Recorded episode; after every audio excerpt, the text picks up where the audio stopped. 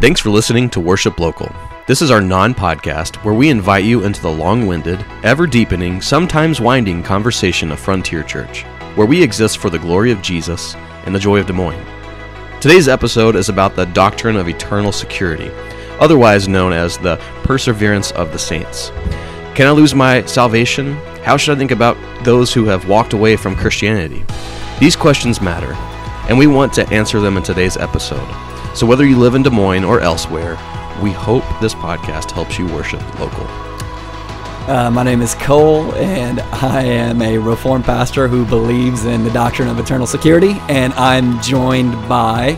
I am Andrew. I am one of the pastors at Frontier Church who, as Christian circles would say, echo what Cole has just said. I just want to echo I what he echoed. Bro, Lord, I echo what my brother just said and prayed. so we're talking about eternal security today because that was a, a big emphasis of the sermon on Sunday. This this comes explicitly from from John in First John uh, chapter two, where he says, "Hey, I want you guys to know that you know." Jesus, or the way that John phrases it exactly in chapter 2, verse 3 is, By this we know that we have come to know him if we keep his commandments. So, in, in, in, this, in this thought unit of John's, what John wants to do is he wants to provide assurance.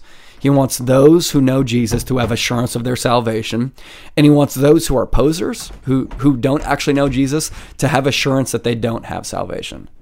So that's why we want to talk about assurance of salvation, eternal security, perseverance of the saints, whatever like whatever whatever phrase that you want to use to describe it. That's what we're talking about today. But bro, let's start before we start getting into the conversation, let's just have a moment of clarity for our church.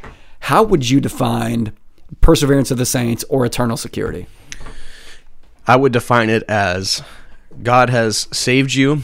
Your salvation is not based on anything that you have done or things that you have not done. Your salvation is based on what Christ has done and the covenant that God has with Christ and with his people. And so, if that is true, then it also has to be true that there's nothing that I can do or not do that would cause me to lose my salvation because I don't.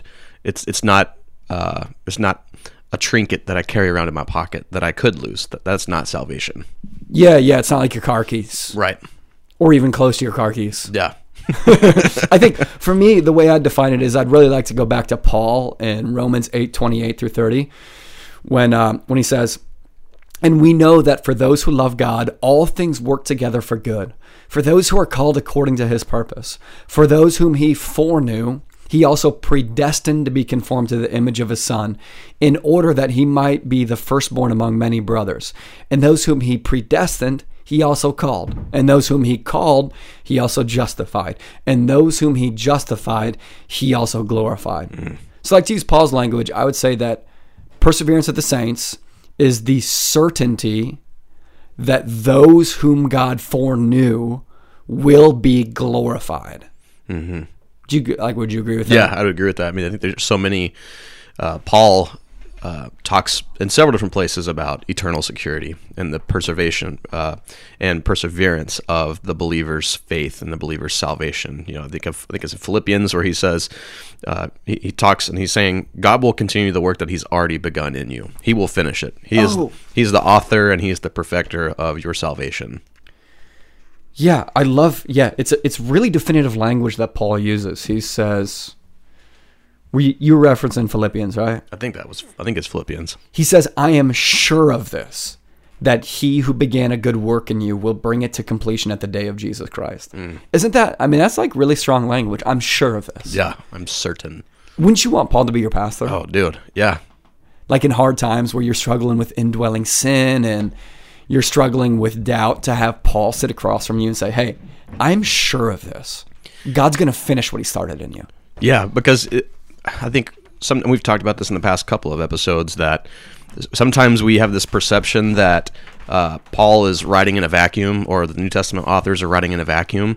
So you have to assume that if uh, he's saying these things, it's because maybe there are people who are who are uncertain of their salvation or they're discouraged by their the the uh, progress of their sanctification, or there's there's heretics telling them that they can lose their salvation. So he's not he's he's applying pastoral comfort and pastoral care in in these statements. Yeah, absolutely, man. Is that is that part of why you're passionate about the doctrine of eternal security? Definitely. Um, growing up in in certain church circles where it's never explicitly said that you can lose your salvation, but sometimes the implications of the preaching or the teaching uh, would lead you to a place where you would think that I I'm going to lose my salvation. I've got to rededicate my life to Christ every time I've like flagrantly sinned, or mm, I've got to, you know, ask ask God to, you know, save me again um, because I can't sleep and I've been thinking bad thoughts, um, and that just that does not create well-rounded human beings eh, or well-rounded Christians. Um, and so the the doctrine of eternal security and the perseverance of the saints is really comforting to me to know that God is more committed to my salvation than I am. So do you think do you think that bad theology about this particular issue can actually like exacerbate and produce mental illness within the church? I think they they definitely work in unison. Um, okay. People that I know who have struggled with um, with believing that they've lost their salvation, or they believe in these biblical truths, but they don't believe that they pertain to them. Um, I, I think that it can cause mental illness, and then it is brought; those doubts are brought out of mental illness. Like one of my uh, favorite hymn writers, William Cowper, um, mm-hmm. who wrote hymns with John Newton, who wrote some of the we sing um, at least one of the hymns that uh, William Cowper wrote. Um, but he believed at certain times of his life when he would get these severe bouts of depression, like every ten years, uh, that he was reprobate, that hmm. that he was not saved. But he's writing these beautiful hymns about how good God's grace and mercy and kindness is. Jeez, he, dude, he didn't believe it pertained to him. So Jeez. that man was was definitely sick and um, had whatever mental issues, but it caused him to believe yeah. that God was a loving God, but not to him. Wow, that's it's so so fascinating for me to, to think about. I've never been in a, a place like that, um, but I, I know people who have been in places like that. Do you think? Do you think most of our church members? Well, do you think some of our church members are in that spot? Do you think do you think the average Frontier Church member struggles with that? Um, I, don't know if to that degree. Um, I think a lot of times when people get in a spot like that, they they don't want to talk about it because they're they're ashamed of how they feel or they're ashamed of how they're thinking. So, I think the number of people who struggle with that in our church, I would be surprised by, just because I don't know. I, yeah, I don't yeah. know. I think every believer at some point or another in their life, um, they ask themselves, am I really a Christian? Do I really believe this, or does God really love me? I think every human, I think every Christian struggles with that, and so for some people it's more repetitive than others. But I think everyone has asked themselves that question at one point in time or another. Yeah, yeah, I think you're right. I think one of the reasons why I'm really passionate about the doctrine of eternal security is because dementia is something that runs in my wife's family. Mm. And so, if you've ever seen somebody near the end of their their journey at the end of their life with dementia, um, I mean, it really like their life really does spiral so far out of control that not only can they not remember um, certain Bible verses, and not only can they not remember um, big doctrinal things, but if you have dementia towards the end of your life, you you can't even remember your own name sometimes, mm-hmm. man. And um, when when you when the person that you love the most in the world, when when when you're pretty sure that her life is probably gonna have that in it at the end of it, um, it makes you rethink your ability to keep yourself in salvation. Mm-hmm. Like it really makes you like scrap and claw and fight to depend on God to keep people in their salvation. Mm-hmm. And so if if if my final if if my final salvation is totally dependent upon my mental clarity and sharpness to keep myself in salvation, then like there's no doubt that I'm going to lose it, man. Yeah. But like if it's dependent upon God's commitment to Jesus Christ and his commitment to persevere his saints, then all of a sudden like I can I can look at the end of my life and I can think, you know, like no matter how bad it gets for me or no matter how, how bad it gets for Chloe, like we worship a God who will persevere us to the very end. And that's so so so comforting. Yeah, it definitely is. I mean, you if if we could lose our salvation, then why did God go through the great lengths at which he did to save us? right? At the fullness of time, at the mm. right moment in history, God sent Jesus, God incarnate, to enter into the world to subject to subject himself to suffering and death and death on a cross.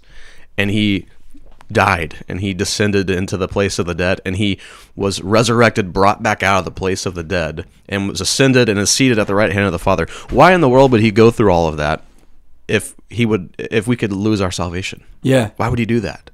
So the believer can, with confidence and comfort, at their draw their last breath, say, "I am loved by Jesus. I am kept by the Holy Spirit, and I belong to God the Father." You can say that with hundred percent confidence. Yeah, totally, man.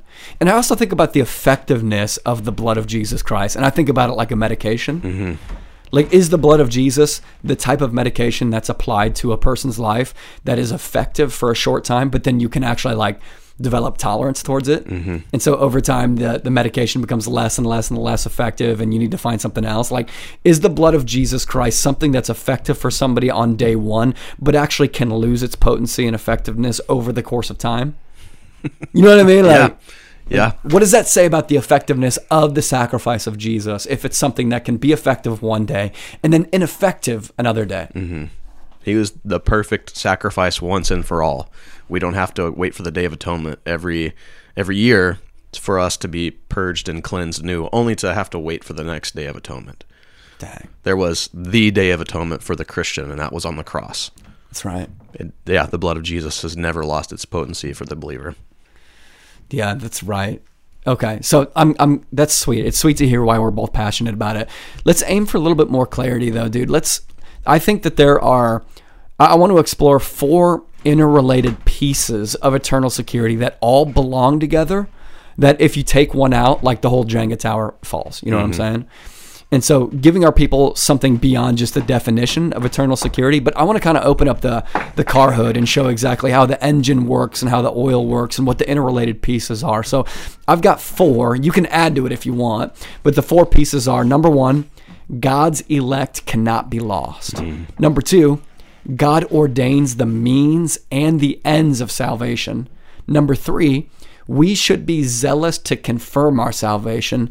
And number four, perseverance is a community project. So let's start with number one, man. God's elect cannot be lost. My working text for this is the one that I already read, but I'll read it again. This is Romans 8, 29 through 30. For those whom he foreknew, he also predestined to be conformed to the image of his son, in order that he might be firstborn among many brothers. And those whom he predestined, he also called. And those whom he called, he also justified. And those whom he justified, he also glorified. So Reformed theologians look at verses 29 through 30 as as the golden chain of salvation. Mm-hmm. All of the links are certain. All of the links result in the following link. So, dude, talk a little bit about that. God's elect cannot be lost. What comes to mind when you think about that text? Oh man! So this is one of my favorite passages of of Scripture because it is so complex yet simple in how Paul constructs this. He, he's showing them that yeah, all these pieces are they're interrelated. One thing causes the next, and the next causes the the next, and so on. Um, and so w- one of the things that I really hone in um, in this passage is the being conformed into the image of His Son. Yeah, yeah, yeah, yeah. So we are God's salvation is not just to is not just to get us out of hell, but it's to give us eternal life and to conform us into the image of Jesus. All right. So so if Jesus is the perfect human, if he's the new Adam, if he's the truer and better Adam, um, then that's a pretty good deal, right? Adam messed up and jacked this stuff up. And so if if Jesus is the perfect human, then he gets this perfect um, experience, perfect uh, communion with God the Father, right? Yeah, yeah, yeah. And so if I'm being conformed, this this active event of being conformed into the image of Jesus, then that means in new creation, I get direct access to the presence of God, and I and I do now. Mm-hmm. Right, this, the first sermon we you preached in this first John series was eternal life is here and now. It's not something that we're we're waiting for. It's something Yeah. we have access to right now. The future has broken into the present. Yes. So I'm uh, believers are brought into this love and this communion that God the Father has for the Son. We get to commune with the triune God, Right. God the Father, God the Son, and God the Spirit.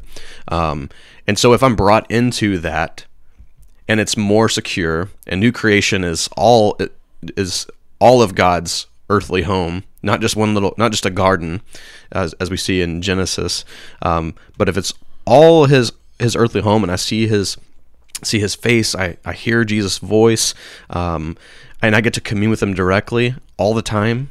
There's nowhere I can go that that the light of Christ doesn't shine on. Um, then that must mean that what he's doing right now is securing me and preparing me for that day.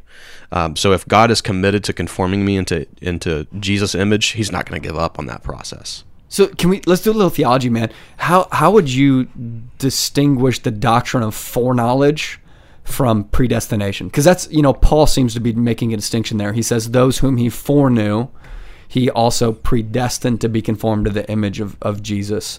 Um, a lot of times in my mind, foreknowledge and predestination are two ways of saying the same thing. Uh-huh. But it seems like Paul sees them as two separate disciplines or two separate doctrines. Yeah, and this is where you get the classic Calvinist Arminian divide here. Yep. Of foreknowledge and and predestination. Yeah, it's it in our English uh, syntax, it's in vocabulary. It's really easy for us to yeah conflate the two of those. Right. Um, I do. yeah, I do. Yeah, it's really easy. Um, but yeah, uh, sorry, I'm reading out of the Lexham English Bible, and so the the uh, wording is a little different here. Hey, did you get the Septuagint yet? They just- No, I haven't got that. Okay, need I want to get a copy of that right. too. Okay, That'll be fun. No, sorry, I'm, I'm trying to pull this up. I heard it's a Um, really good translation. Yeah. Um, so, and we know all things that work together for the good of those who love God, for those who are called according to his purpose, because those whom he foreknew, he also predestined. Um, so, this foreknowledge, uh, this to know in advance or to choose beforehand, um, uh, like the LEB right here says um, in their notes. Um, Paul is drawing on Old Testament language that describes Yahweh's choice of Israel as his covenant people. In Genesis 18:19, Yahweh uses the Hebrew word for know to indicate his choice um, of Abraham. However, the theological concept of divine knowledge is subject to various interpretations, and we've already hit on that. But yeah, yeah. um, gosh, I'm trying to get the, the gears of my mind to work right here. I've, I've heard Yeah. one. I've heard a couple theologians, all reformed, of course, um, who who define foreknowledge as God's foreloving of His people, Okay. or His His choice to place His love and His affection on people before time, and then predestination is the specific ordering of the steps of those people Yeah. that He He loved. Is that is that how you would Yeah, define yeah, yeah. that? Sorry. Yeah. Thanks. You teed me up there finally to know. Well, so the, the Hebrew word of, of know is, is not just like I intellectually know this, but I intimately know. I I have this relationship. So before Yeah, it the, can't. It can't because then God would foreknow everybody, Right. And and this phrase would be meaningless because God foreknows everything. But the assumption here is that foreknowledge is something that's unique to believers and Uh-huh. not the rest of the world. So it's got to mean something more than just intelligence. Yeah, he doesn't just look through the corridors of future history and say, okay, these people are going to choose me, so I will predestine them. I'll call Right. them. I'll elect them. But it's this, this somehow he does this where he knows his people. He's the shepherd and he knows his sheep. Um, so he has this intimate, before the foundations of the the world, uh, relationship with his people, and so he goes about the process of Right. predestining them and he's calling not, them. He's not responding to reality. He's he's generating reality. Exactly. Yeah. Is that is that foreknowledge? Um, and and you said that that comes from like the the Hebrew of knowledge that was used in Genesis. Does that have to do with like Adam knowing Eve? I, I would think so. You know, Yeah. because like I, I've heard theologians say that too. Like, Yeah. there's a there's a type of knowing that's just information, but the type of knowing that's talked about in Genesis is how Adam knew Eve, and that produced new life. Uh-huh. And so, in that same way, God foreknows us, and this is the type of knowledge that brings about new birth. just like in Adam and Eve. Yeah, and even if you want to look at old other Old Testament passages about God's foreknowledge, um, that's not the same trajectory that Paul is tracking on here. Of God has he has foreknowledge of events that will take place. That's not the same sort of foreknowledge that that he's talking about here. So the the words that Paul is using is to is to communicate God's um, intimate knowledge of of um, the Old Testament believers of His elect people. Um, so so you can't even if you want to make that argument with foreknowledge, you can't even really make that here with the way that Paul has structured this. Right. And so that's really like why that's that's why God's elect cannot be lost. Is because God foreknew them.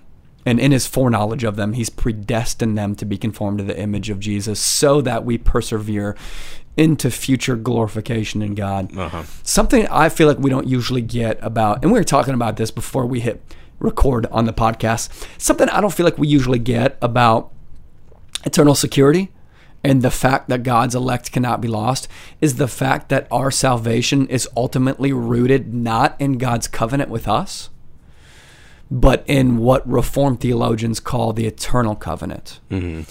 And it's the idea that's rooted in Scripture that the first covenant that was ever made was not a covenant between the Creator and creation. It was a covenant between God the Father and God the Son, where God the Father looked upon God the Son and said, I make I'm making a promise to you. I want your name to be glorified in all of creation. And so I am promising to you a people who will make you look great.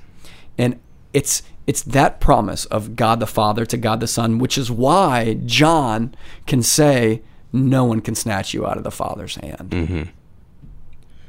Yeah, and I'm thinking about uh, Ephesians, um, where Paul has this beautiful, long run-on prayer and doxology um, to to God for the way that He has saved His people, and it's not because of uh, in verse seven, you know, he says, "In whom we have redemption through His blood, the forgiveness of sins, according to the riches of whose grace? His grace." That Right. he caused to abound to us in all wisdom and insight, making known to us the mystery of his will, according to his good pleasure that he purposed in him for the administration of the fullness of time. So this is all going on before the foundation of of the the world. We're, we weren't there before the foundation of the world. That's right. So who's God? Who's God the Father working this out with? Who's who does He have a covenant with to unfold His plan in the in the fullness of time?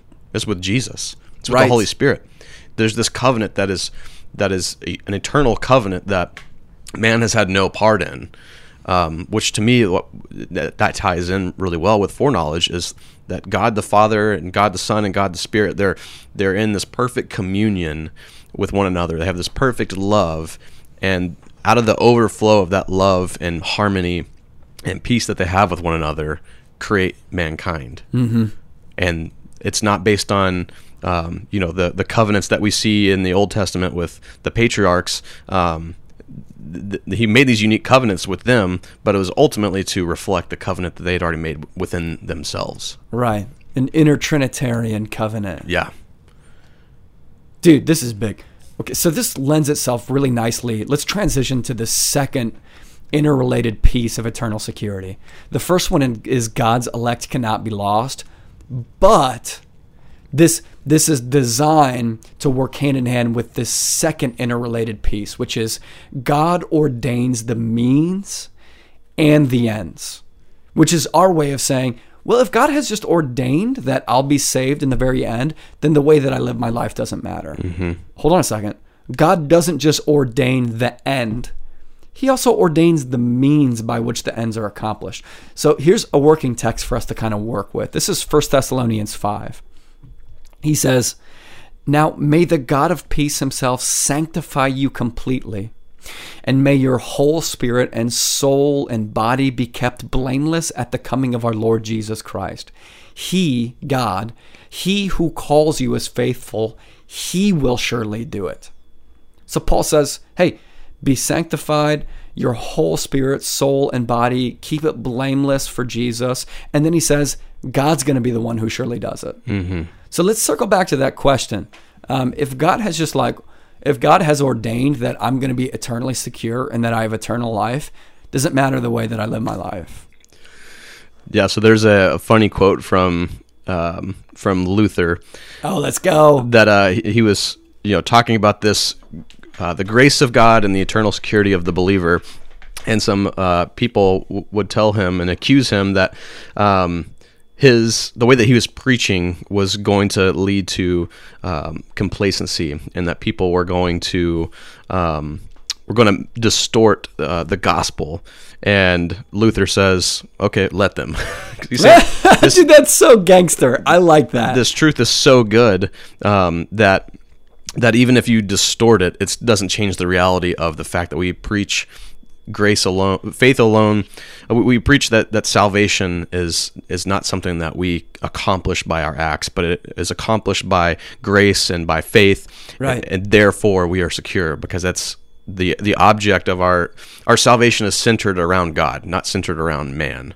Um, so if people want to distort that, let them distort it, but it doesn't change the inherent truth of the believer is secure in Christ. And right, so right. So yeah, it's people will say, and I've heard, I remember having conversations with, I can't remember who wrote this book. I mean, that's insane though. Like, well, aren't you afraid that people are going to distort the truth? Of course I am. But what's the alternative? Hide the truth? Uh huh. I remember reading, I can't remember who read this book, but I was in high school reading this book and it was, it was about free grace. And uh, I remember talking with with my parents about you know this what I was reading, and I think it was a Tullian Tchividjian book or something. Um, oh yeah, like One Way Love. Yeah, it wasn't that one.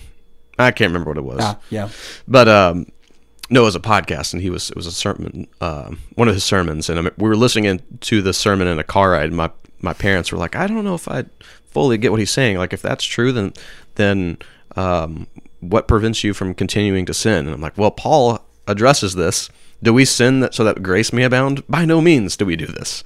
Right? right? So so this eternal security that I have, it ought to compel me to do good, to mm-hmm. live righteously, to pursue holiness, to thank God for what he's doing. Because the promise of this text in, in Thessalonians is that it's not just us that's at work in our salva- our sanctification. Right. It's it's God. It's Jesus. They are working this out in us. Um, and so that's that's really important um, to to do.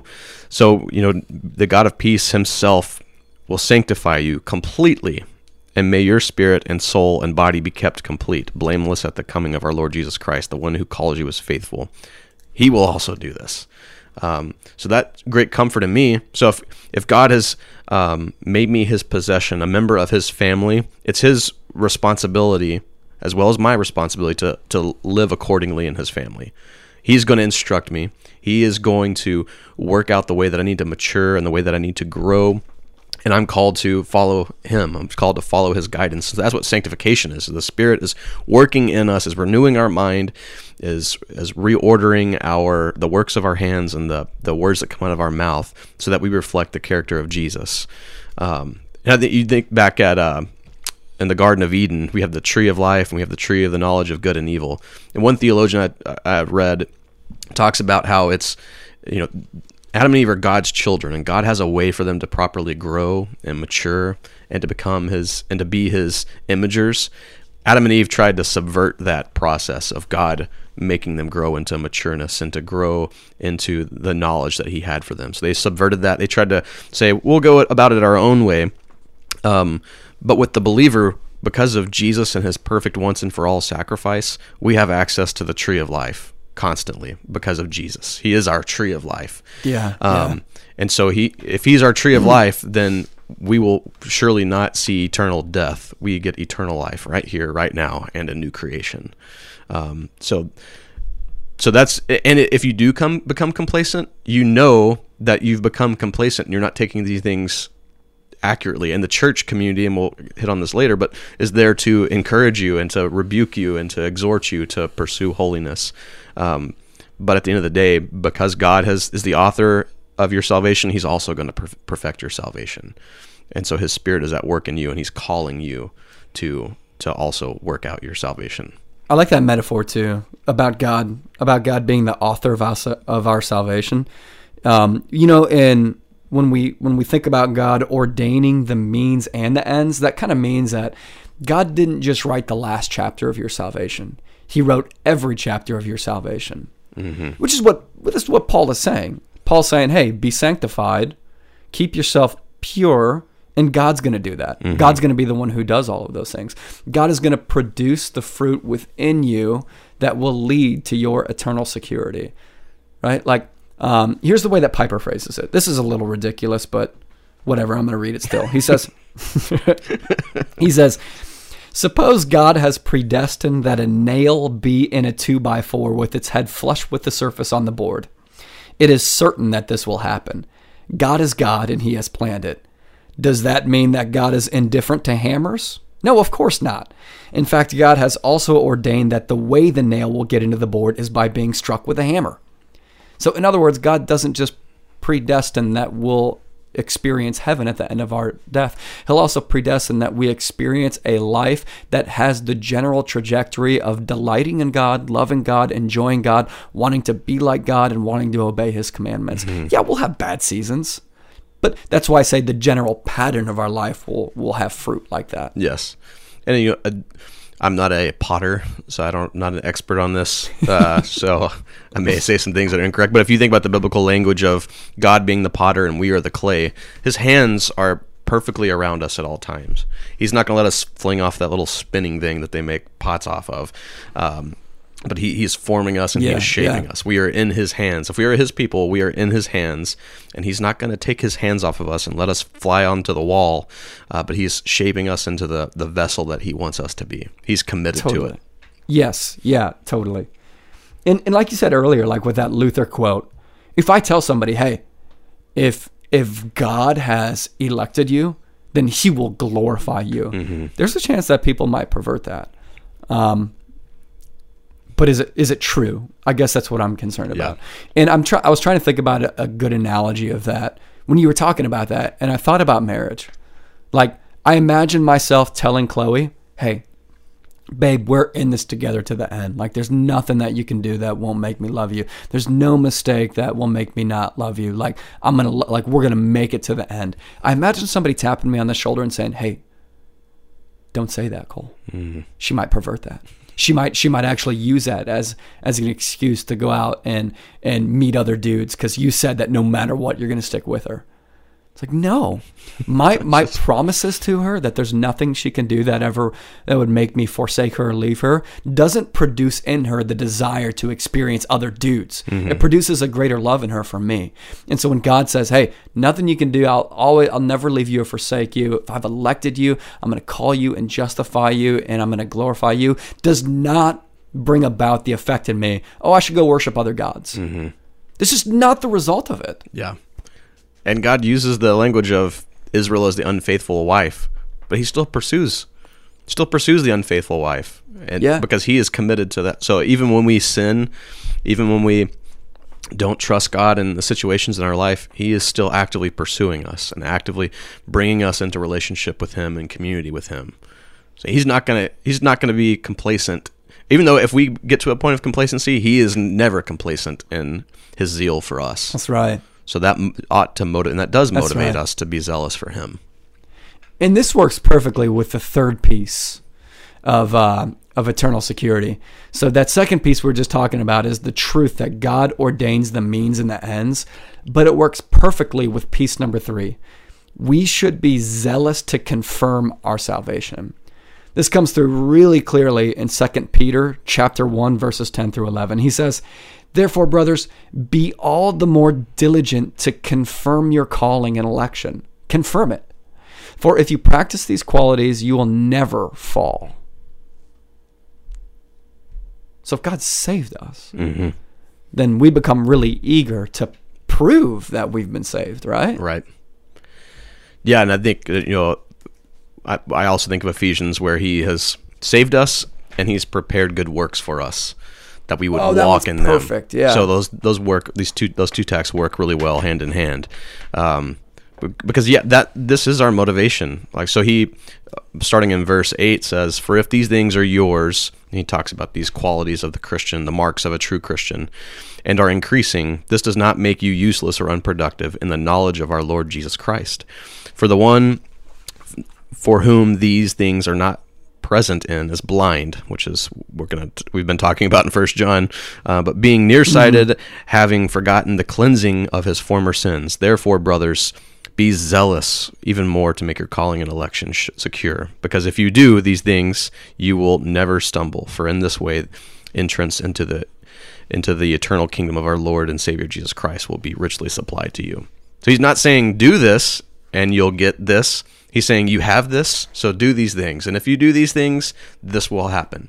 Um, so it's this, you know, the the mystery of God's will and our will working in unison, um, which is really hard to think about because if you take if you pluck a verse out of this um, this passage um, in First Peter in Second Peter, it's going to lead you to believe that oh my salvation is based on my works but that's not the order of events here it's you've been right, given salvation right. and here are the marks of a true christian. And if you do these things you're when you're doing this you're you're working out your your salvation.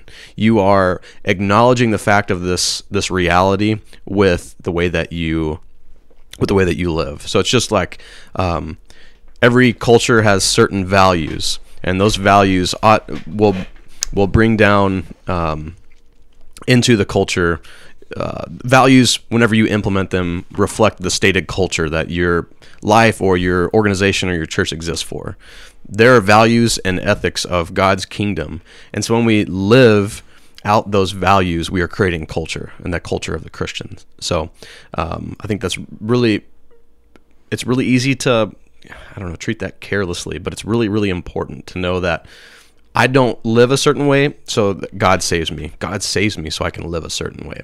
Yeah, so like what is what is the at a very practical level, what is the function of good works in the life of the believer? Very simply, the the function of good works in the life of the believer is not to regenerate, it's to validate. That makes all the difference in the world because this this fundamentally changes the way that we answer the question why should we obey God? right? Because, like, hey, if we're saved by grace through faith in Jesus, then why even obey Him? Mm-hmm. I have an answer for that. It's because it's freaking delightful.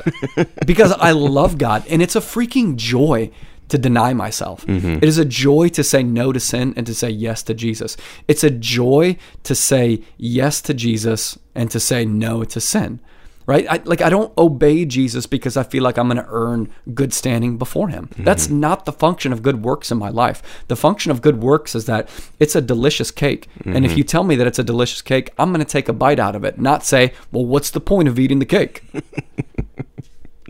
You know what I mean? Like, no, totally. God is a delight. Yeah, I love Him. He's yes, He's given us commandments, but those commandments are given to us so that we experience life as He has intended us to experience it and that's experiencing Him as we are supposed to experience Him. So you think of, you know, loving God and loving people; those are the two greatest commands. Okay, so if I'm supposed to do those, then that, then I must be living life in the way that God intended me to do so, and that leads to joy, and that is joy. Yeah. Um, rather than trying to go about things my own way and hating my hating the church members and hating Christians and uh, not really caring about my relationship with the Lord, that just leads to a life of misery. Right. Yeah, totally. So so if I have been saved, I, God's give, brought me into this covenant with with him, then I act in the way that he has saved me to do. So, yeah, it's that's it's a convicting passage to read. Yeah. Because that it's like, okay, this is the reality, so I need to live out this reality. If the members of our local church family are actually my brothers and sisters, then I ought to love them as they are my brothers and sisters because they they actually are. And so if God is my father, he saved me and brought me into his family, then I approach him a certain way. And if I'm afraid of him or if I've projected some sort of earthly relationship upon him, um, then I'm I, things are going to be disconnected. Um, yeah. So, so passages like this are are convicting, but they're also really really helpful. Peter here is saying, "Hey, this is what you've been given work this this thing that you've been given out with with fear and with trembling because it produces joy. Yeah. Like don't you want to you love your salvation. Don't you want to see expressions of it? Mm-hmm. wouldn't it make you excited? Shouldn't you be zealous? Shouldn't you be diligent to see these little manifestations and confirmations of your election? Yeah. And when you see obedience that way then that means that when you look at all the laws throughout the scriptures, and when you look at all the different commandments throughout scriptures, that means that all of those hundreds of various commandments throughout the scriptures are all variations of one single commandment. Take a bite of the cake. Mm-hmm. They're all variations of this is for your joy, man. Forgive your enemies. Yes. It's gonna be it's gonna hurt. Yeah. It's gonna be painful. It's gonna cost you. Why should you do it? Take a bite of the cake. Because God is delightful. Yeah. They're all expressions of joy in Jesus. Yeah, man. I think about this in terms of allegiance and affection or belief and loyalty. Um, so I, I believe that this is the case, and so I show my belief with my loyalty to Jesus. Right? I believe and I know that I'm married to Tracy. I wear this. I wear a, a wedding ring to remind me of this, but I have to act in a certain way to enjoy her, to enjoy our marriage, to show, to prove that I don't just wear a ring, but I actually do the thing, right? That I actually love her and talk with her and serve her and protect her. Because if I'm not doing that, then then what's the point of me like co- covenanting with her and committing my life to her? That's what Peter's saying here. Yeah. You be- you have believed this. This has been given to you. Now show your belief. Show your loyalty to Jesus with the way Right. that you live your life because it leads to joy. He's saying, to use your language, he's saying you should be zealous to put your wedding ring on every day. Mhm. Right? To show that you're loyal to Yep. Yahweh, to show that you desire him. Yeah, because he hasn't taken his off. That's right. Yeah, that's right, dude. Yeah. And let's let's talk about the fourth piece of perseverance of the saints. Then, um, piece number four is perseverance is a community project, or like a different way of phrasing it is perseverance happens by God's power through the local church. This is such a cool phrase from Paul to Timothy. This is our working text for this piece. In 2 Timothy chapter 2 verse 10, Paul says this. He says, "Therefore I endure everything for the sake of the elect, that they also may obtain the salvation that is in Christ Jesus with eternal glory." What is going on there? If if God is really going to glorify those whom He has foreknown, then we can just put our feet up, right? Yeah, Paul- totally. Paul, saying, Paul saying, no, I'll endure suffering and hardship and slander. I'll endure everything for the sake of the elect. What's going on here? I think this is evidence of another means of God persevering our faith. Um, it's that He's given us this great blessing in church, in the church community, in the family of God, um, which is why I'm so passionate about talking about the church as a family. Yeah. Um, and the reason why I think this is really helpful to wrap our minds around is because I have in pastoral ministry um, had conversations with people who were doubting their salvation, and and I learned from a pastor a, lo- a long time ago when people tell him that, um, whether they were a college student or an older person or a teenager, um, he would ask them the first question he would ask them when he would say that to them is, "Are you actively engaged in a local church?" Okay. And um, I like that. most often the answer was no. And so for him it was if you truly have have said that I'm following Jesus, you have confessed the name of Jesus as your only way um, to receive salvation is by by following Jesus and his kindness and his mercy and his grace. If you if you truly believe that and you're you're not engaged in a local church, it's going to be hard to actualize that. There's not going to be people affirming your salvation. There's not going to be people who are who are living and, and doing what Paul is saying, suffering and enduring great things for the elect. And so so thinking of it as a, a I, I, I care much as much about I should care as much about your um, sanctification and your salvation and your endurance, Cole, as as I care about my own.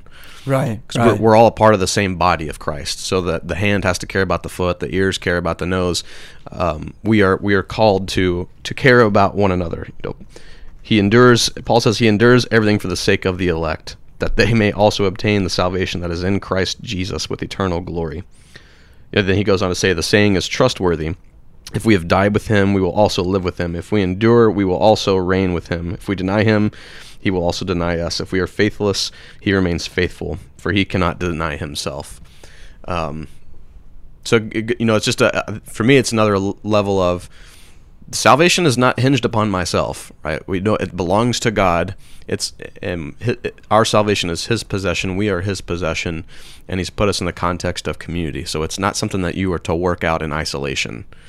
Which that First Peter, uh, that Second Peter text that we just looked at, he's not writing to just a singular individual. He's writing to a collection of churches. Mm-hmm. So when he, he's using, he's commanding all of them to to do things, and they're to do it together, side by side because God has not called them into a life of isolation, but into community, because He is community. Yeah, that's right. Or I like the way that Jude phrases it. Um, this is Jude verses 22 through 23. Have mercy on those who doubt, save others by snatching them out of the fire. Mm. It's a community project, man. Yeah. You're you're going to do some dumb things in your life. I'm going to do some dumb things in my life. The way that God wants to persevere us is when we put our feet to the flames of the fire, he wants us to snatch one another out of the fire. Mm-hmm. Ah, dude, that's good. It's so beautiful to think about how God has arranged these things. Yeah. Um, that that gives me motivation as a pastor. That gives me motivation as a community group member. That gives me motivation as as a as a church member to care about the people. Yes, care about their tangible, practical needs, but I also need to care about their salvation I'm mm-hmm. called I'm called to do that. And that doesn't just mean, you know, kicking wolves out of the church, but that means having, you know, late night conversations with people or having early morning conversations with people who are struggling with whatever sin that you want to want to throw out there. We're addressing as pastors, we're addressing these sins because we want to keep them from drifting away we're encouraging the the lonely because we want to keep them from drifting away, from falling into the fire. We're we're actively snatching people out of the fire, and that's what not just what pastors have been called to do, but Christians have been called to do for one another. Yeah, yeah, that's right. And I think that lends itself nicely to uh, when we were thinking about structuring this podcast. We kind of wanted to start out with hey, why do you love this doctrine? And what do you find comforting and amazing about this doctrine? And we wanted to end the podcast with a just a real authentic question that a lot of people struggle with when they hear about this doctrine. And what we're talking about right now lends itself really nicely to it. So let's just answer this one question the best that we can. How how do I love people who seem to have walked away from the church? Mm-hmm. Or who seem to have been claimed, you know, they claim to be a Christian and then they've walked away from Christianity. How, how do we love people like that? Yeah, this is a a question that hits home for me personally. Um, and I know it hits home for a lot of a lot of people in our church personally, um, because you it, so what we've just walked through those four points that we just walked through, if they are all true, then that means that that you can't lose your salvation because it's not yours. Um, then what how do I compartmentalize these people who depart from the faith or who it looks like they've departed from the faith? Like even people who have said they have rejected Jesus how do I how do I categorize that? Because if if they truly were saved then they truly still are saved. Um, but, you know that so then you so you have that and then you have mm-hmm. in first John where he says hey if they apart if they depart from us they were never actually a part of us. Um, so you have to hold those two things together in your mind, and it's hard because we can't judge the heart of of humanity. What we what we are called to do is to observe fruit or the lack thereof in the lives of people. Um, so I I was talking with a church member the other day, and um, I was just walking him through like some different approaches I've had I've, I've seen people use, and I had one one pastor say he will just take it at face value. If someone tells them that he's a Christian, he will hold them to the standards of Christians. And I thought that was interesting. But then you have this other approach of people who leave the church. Do we and and depart from the faith, or it looks like they depart from the faith? How do we? What standard do we hold them to? Do we still hold them to the standards of being a Christian, or do we hold them to a standard of they're unbelievers. They're they're not a part of us anymore. So how do I go about loving those people? And that's a really difficult thing to to to think about, um, especially whenever they have willfully left and they've not been excommunicated or kicked out, um, been kicked out of a, a, local church and handed over to Satan so that they might repent and be restored back mm-hmm. into the mm-hmm. church family. Those are two different situations where we've got, you know, clean clear cut information on how to approach people who who are being removed, who are being kicked out of Eden, for lack of a better phrase, um, to be restored back into Eden. And so the only thing I know to do uh, when people depart from the church is, is to love them by trying to keep communication going with them, um, by praying for praying for, for God to bring them back. Because I have friends who I saw fruit in, in their lives um, for years at a time, and then they go through some difficult experiences, and they leave the church, and at the very least, just have no affection for Jesus. Um, I don't know if they're just backslidden and God is wooing them back currently, or if they never actually believed in Jesus. The, the, my motivation should be the same in either case. I want them to be reconciled to God. I want to share the gospel with them constantly and consistently because if they're a believer who's backslidden, they need to hear the gospel. Yeah, yeah. If they never were saved and they've left the church community, they need to hear the gospel. Yeah. They both need to be reconciled to God. And so I have to to love them. And there's one person in my mind who has departed from the faith that I have not loved well, um, in in pursuing them and and running after them to snatch them from the fire. Um, so like this is a deeply convicting truth for me when we were walking through uh, the, the, Timothy passage. Um, and the Jude passage because I feel like I have let people slip into the fire. I've not actively pursued them to try to rescue them. So this is a yeah a personal one that's caused me a lot of uh, sleepless nights and tears um, because I felt like I did my best, but then as I've looked back on it, I'm like, I don't know if I actually did my best. I don't, you know, don't have like the Paul who, you know, saying I would be accursed so that my kinsmen mm. would be mm. saved. Mm. And so that's that's how I think about this topic is I, I should I, I want to care about their salvation and their their sanctification so much that I could get to the point to say, God, I would have you damn me if you would save this person. Hmm. Um, and I, I, I don't have that mentality or posture at all times. We can like we can definitely be sure that the one thing that having a theology of eternal security does not produce in people, the one thing it is sure to not produce in people is a cavalier attitude towards whether or not people are saved. Mm-hmm. It does not produce a cavalier sort of, well, you know, if you know, if God doesn't elect him, then God doesn't elect him. So I'm just going to sit here and just kick my feet up and eat these Doritos. Like it, do, it doesn't have that effect on Paul. Mm-hmm. Paul is willing to endure anything for the sake of the elect. Jude wants to stick his hand into the fire to snatch people out mm-hmm. of it. Mm-hmm. And I think that's why John is uniquely writing to a church that is experiencing a lot of this. Churches, these churches in, in Asia Minor. It seems like a lot of these church members are departing from the faith and returning to Judaism. And everybody that John's writing to seems to be looking at John with puppy dog eyes, wondering, what do we do and what's going on? They seem to be looking at John like saying, like, are we next? And John says, and you quoted this already, but this is First John chapter 2. He says, Hey, listen, this is why it's happening. They went out from us, but they were not of us. For if they had been of us, they would have continued with us. But they went out that it might become plain that they all are not of us. Mm-hmm. So, so John almost sees this as a grace. Mm-hmm. Their their departure from us is a grace to us because it makes us it makes it plain to us that they don't know Jesus. Mm-hmm. And that should increase our zeal to plead with them, beg with them, pray for them, sit with them, weep with them, preach the gospel for them in a really radical way. It, it it's a grace because it, means that it means that they can't hide in the church with Christian camouflage on mm-hmm. without you knowing it. Yeah.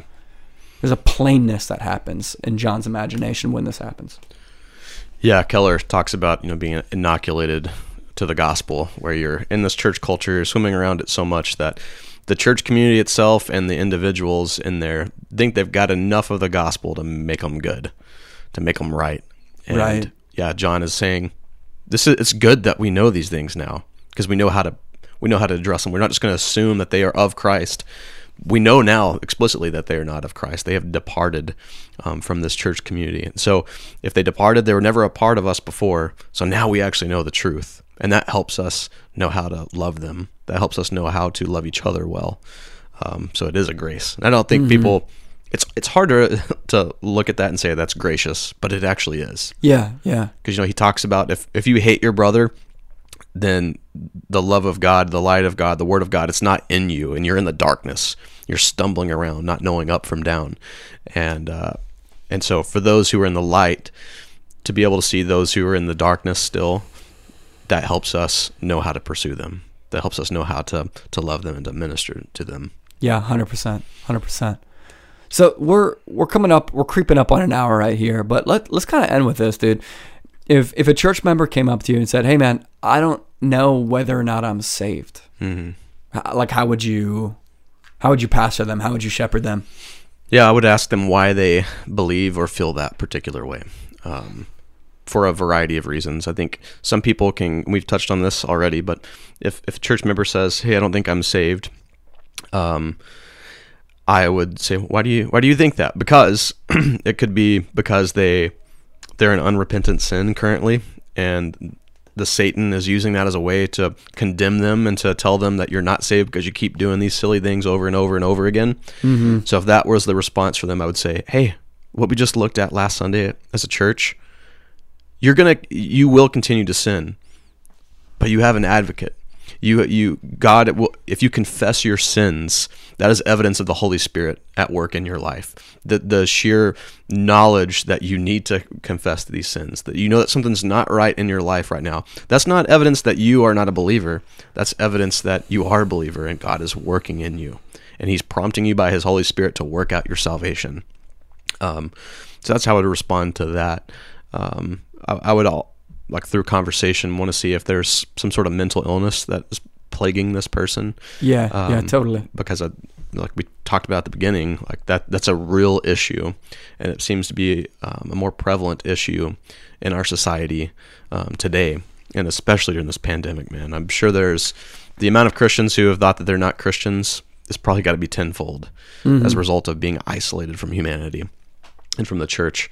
Um, so I I would love them and do whatever I need to do to get them in counseling or therapy or point them to doctors to get them on medicine so that their their mind that's waging war against them doesn't condemn them and they believe those lies of condemnation. Um, and then other people, I, I think there are people in our church who are disconnected from community right now. Um, whether it was because of the lockdown or they're using the lockdown to cover up their um, lack of engagement in community. And so I would just ask, hey, what is your what are your relationships like in Frontier Church? What are your what is your relationship towards the church and to Jesus right now? Um, because I think that's that can be very indicative uh, and point to you disbelieving your um, your, your salvation.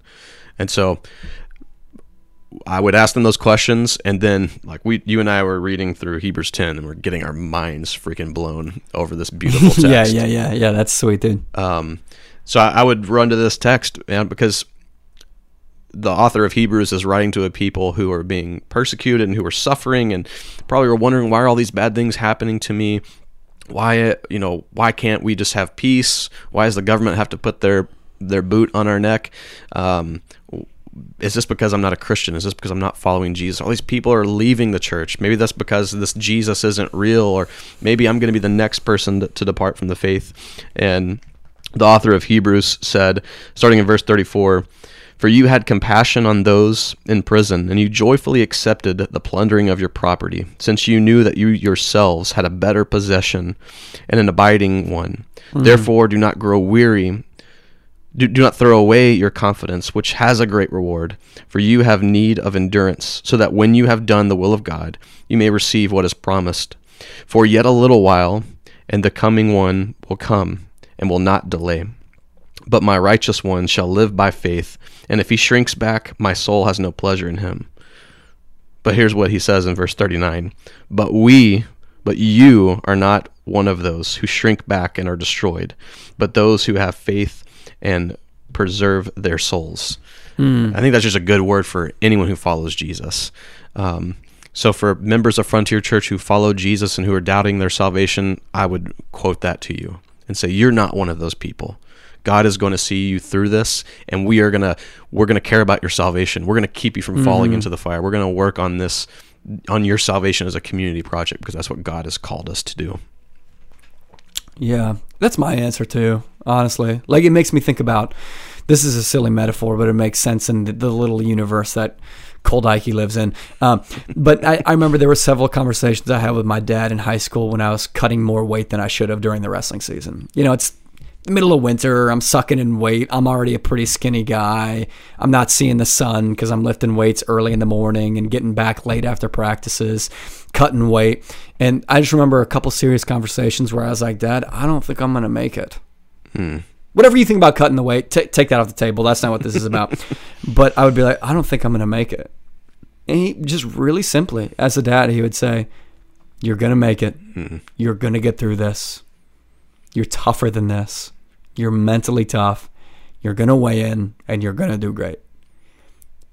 When we're certain that somebody's a follower of Jesus, we can speak with that type of declarative gospel language, which is exactly what the author of Hebrews is doing. You are not one of those who is going to depart. You have fruit, you have mm-hmm. faith. You're going to make it to the end. God is going to persevere you. People who say things like, man, I'm really worried about whether or not I'm really saved. People who aren't saved don't give a rip about that. They don't, man. And so the fact, like you said, the fact that you're worried about your salvation should actually give you greater confidence that God is working in you and that that's a fruit of your salvation. Yes. It's like the old like uh, Luther story that I think I've told from the pulpit before, but it's when it's called when Martin Luther defeated the devil with his own sword. And it's a story about the the devil coming up to Luther and saying, "Hey, you're such a great sinner. God could never save you." And Luther says, "Oh, that's a great comfort to me because God died to save sinners." so the fact that, you know, the enemy called Luther a sinner was great comfort to Luther because that's the type of people who God saves. And thus as the as the story goes, and thus Martin Luther cut the devil's head off with his own sword. Anything else you want to say about the topic? Yeah, I, I um, the Satan, whenever he accuses you, he is a prosecutor with no case any longer. Yeah, dude. Jesus is your advocate, uh, and he has given you his account of righteousness. And so, in the divine courtroom where God the Father is sitting on the bench, Jesus hurls out the accusations of of the Satan and says, "No, no, no, that's not true anymore. I've given my righteousness to this person. I've given my righteousness to this man and to this woman, and I've I've filled them with my spirit. So you have no case. So you need to take your put your paperwork back in your briefcase and get out of here. And so take comfort in knowing that Jesus is your advocate. Not that just not that he was just your advocate on the cross, but right here, right now, whatever time you're listening to this thing, Jesus is advocating for you. He is defeating the works of the devil, and he will see you through. He's not going to let you slip out of his hands. You are his sheep, and he is your shepherd. If you are, and if that is true, then you know his voice, and he knows you, and he's not going to let you fall off the side of a cliff. He's not going to let a wolf come in and snatch you in the middle of the night. That's right. He's going to get that shepherd's crook and crack that wolf over the head. That's he's, right, He's not going to let you. He's not going to let you be lost from him. Sweet. I love it. Let's end right there. Uh, church, we love you guys. Obviously, you know this, so I don't need to say this, but we're still going to say it. If this topic inflames any any um, any doubt in you or any big questions for you or if it inflames any troubles for you you know this but reach out to us and we'd love to pastor you and shepherd through this because we know that although it seems clear in the scriptures it feels complex and nuanced in our emotional lives so, church, we love you guys. We're for you guys. If you have legitimate faith in Jesus, God will persevere you to the end. And we hope that's a we hope that's a great joy to you. And we hope hope that this this podcast helps you worship local this Sunday at a church that's going to faithfully remind you of the gospel week in and week out.